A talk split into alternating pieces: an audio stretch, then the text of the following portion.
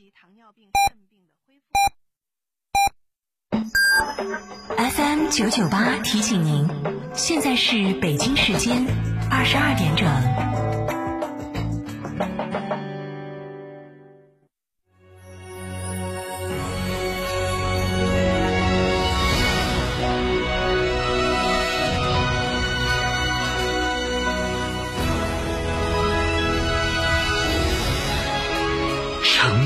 成都的声音，FM 九九点八，成都电台新闻广播。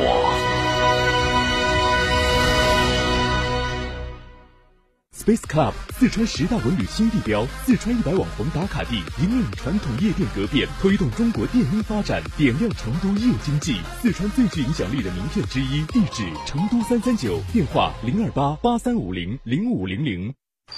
巴马，世界长寿之乡，巴蜀明星王宝器倾情推荐，送给爸妈最好的健康之旅。成都电台一路通旅游携手四川青旅推出全新康养目的地巴马，特别鸣谢蜀都乳腺医院健康支持，报名巴马送蜀都医院价值五百二十元健康大礼包，还有特价健康年卡等你来拿。详询八四三五六九二八八四三五六九二八。双十一买车找我就够了！即日起，上汽大众一百元抵五千，至高优惠七万。途凯首付一点一万起，途岳首付三万起，途观 L 首付四点三万起，途昂 X 首付六点四万起。询零二八六八六幺幺八八八。申融星辰上汽大众。嘉诚汽车集团十三周年庆聚会来袭，购车享现金、金融、置换三重好礼。哈弗志高聚会三万元，超低价六点六万起。详询零二八六五五五九三九三零二八六五五五九三九三。买哈弗到嘉诚。华晨中华 V 三官降了，即日起购中华 V 三全系车型官方直降一万五千元，另享至高三千元购置税补贴，还有低首付、零利息、零月供，金融政策任你选。国潮降临，势不可挡，详询当地经销商。妈妈，我和弟弟也想跟你去诺亚方舟聚会，我们自己玩。好的。老婆，要不要把你舅舅一家的接待安排到诺亚方舟？嗯，算你懂事。诺亚方舟，吃喝玩乐睡的好地方。妈妈，我和弟弟也想跟你去诺亚方舟聚会，我们自己玩。好的。老婆，要不要把你舅舅一家的接待安排到诺亚方舟？嗯，算你懂事。诺亚方舟，吃喝玩乐睡的好地方。九九八快讯。这里是成都电台新闻广播，一起来关注这一时段的九九八快讯。首先，一起来关注本地方面的消息。今天，记者从成都大熊猫繁育研究基地了解到，十一月十二号至十四号，以大熊猫繁育以技术研究为主题的大熊猫繁育技术委员会二零一九年年会在成都召开，并于今天上午举行开幕式。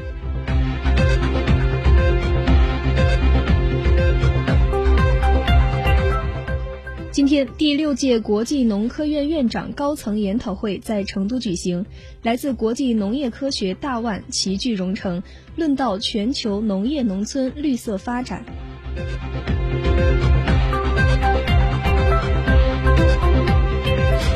接下来，再来一起关注国内方面的消息。今天下午，银保监会官网发布新版健康保险管理办法，这是其自2006年发布以来的首次大修。作为国内目前增长最快的险种之一，健康保险近年高速发展。数据显示，二零一九年前三季度末，国内健康保险保费收入五千六百七十七亿元，同比增长百分之三十一，占到人身险市场的百分之二十二。而且，无论是对于人身险公司来说，还是对于财产险公司来说，健康险都已经成为最重要的保费增长极之一。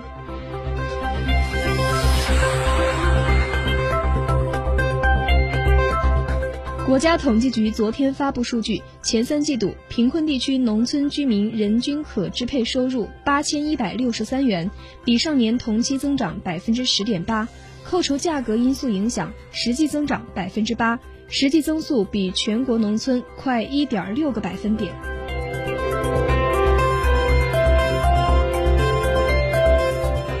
据文化和旅游部官方微信消息，在今年的 A 级旅游景区整改提质行动中，全国复核 A 级旅游景区五千多家，一千一百八十六家景区受到处理，其中四百零五家受到取消等级处理。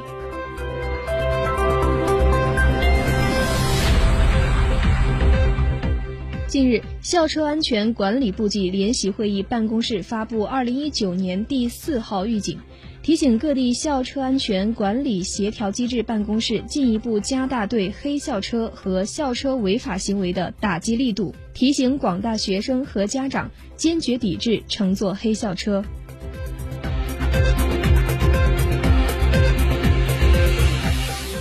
为进一步提高中小学图书馆式图书质量，推动中小学阅读活动深入开展，近日，教育部研制并印发了《二零一九年全国中小学图书馆式推荐书目》。教育部强调，严禁盗版图书等非法出版物及不适合学生阅读的出版物进入图书馆室，同时要求图书馆室应当做好阅览、外界宣传、推荐等服务工作。教学期间每周开放时间原则上不少于四十小时，要积极利用图书馆室开好各类阅读指导课，提高图书借阅率，充分发挥中小学图书馆室的使用效益。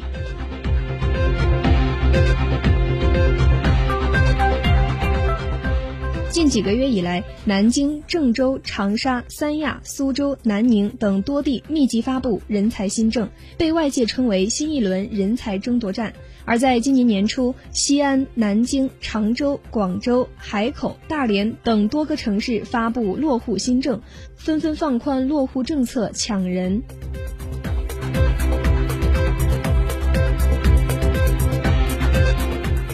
十一月十七号至二十三号，二零一九年国际射联步枪手世界杯总决赛将在福建省莆田市举办。该赛事与奥运会射击世锦赛并列为世界射击项目三大赛之一，每两年举办一次。这也是国际射联步枪手世界杯总决赛时隔十年之后再度走入中国。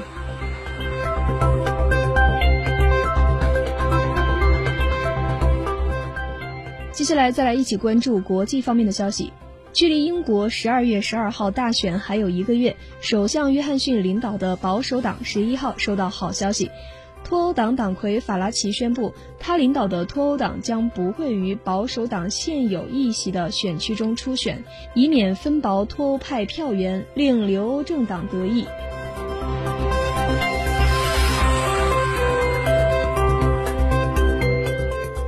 据韩国 KBS 新闻今天报道，在世界各国对波音737 NG 型飞机进行全面检查的背景下，韩国对国内运行的一百五十架该机种飞机中的一百架进行了检查，结果发现十三架飞机的机体出现裂纹，韩国首度公开了机身裂纹的照片。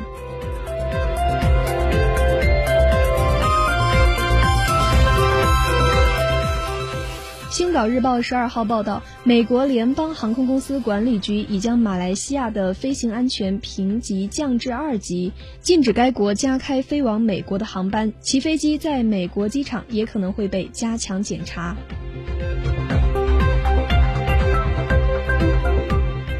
当地时间十二号凌晨，孟加拉国东北部发生两列客运列车相撞事故，截至目前已导致至少十六人死亡，数十人受伤。目前，该国成立了事故调查委员会，总统哈米德对遇难者家属送去慰问。